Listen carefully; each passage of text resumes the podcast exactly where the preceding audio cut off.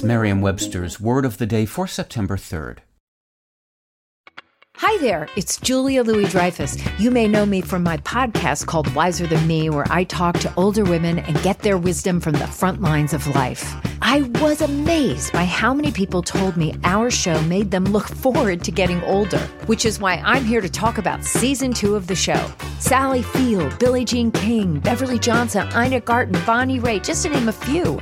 All hail old women. Wiser Than Me season two is out now from Lemonada Media. Today's word is upbraid, spelled U P B R A I D. Upbraid is a verb. To upbraid someone is to speak to them in an angry or critical way in response to something they have done wrong. In other words, to scold them. Here's the word used in a sentence from the New York Times by Glenn Kenny. Shot mostly in black and white, with amusing bits of animation included, the scene in which Troyal is upbraided for ordering a steak well done is a quirky comedic highlight.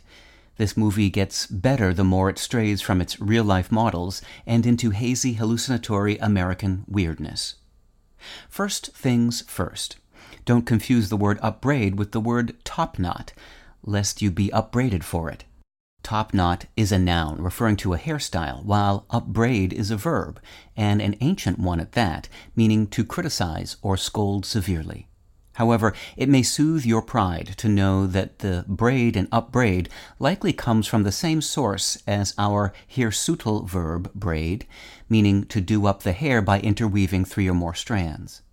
That source is the Old English word bregdan, which could be used to mean to snatch, to move suddenly, or to plait, that is, to braid. The Old English verb up bregdan is probably a combination of this bregdan with up, meaning up. If the connection between moving suddenly upward at someone and berating them seems obscure, you might consider upbraid to be a more formal counterpart of the expression to get in someone's face. With your word of the day, I'm Peter Sokolowski.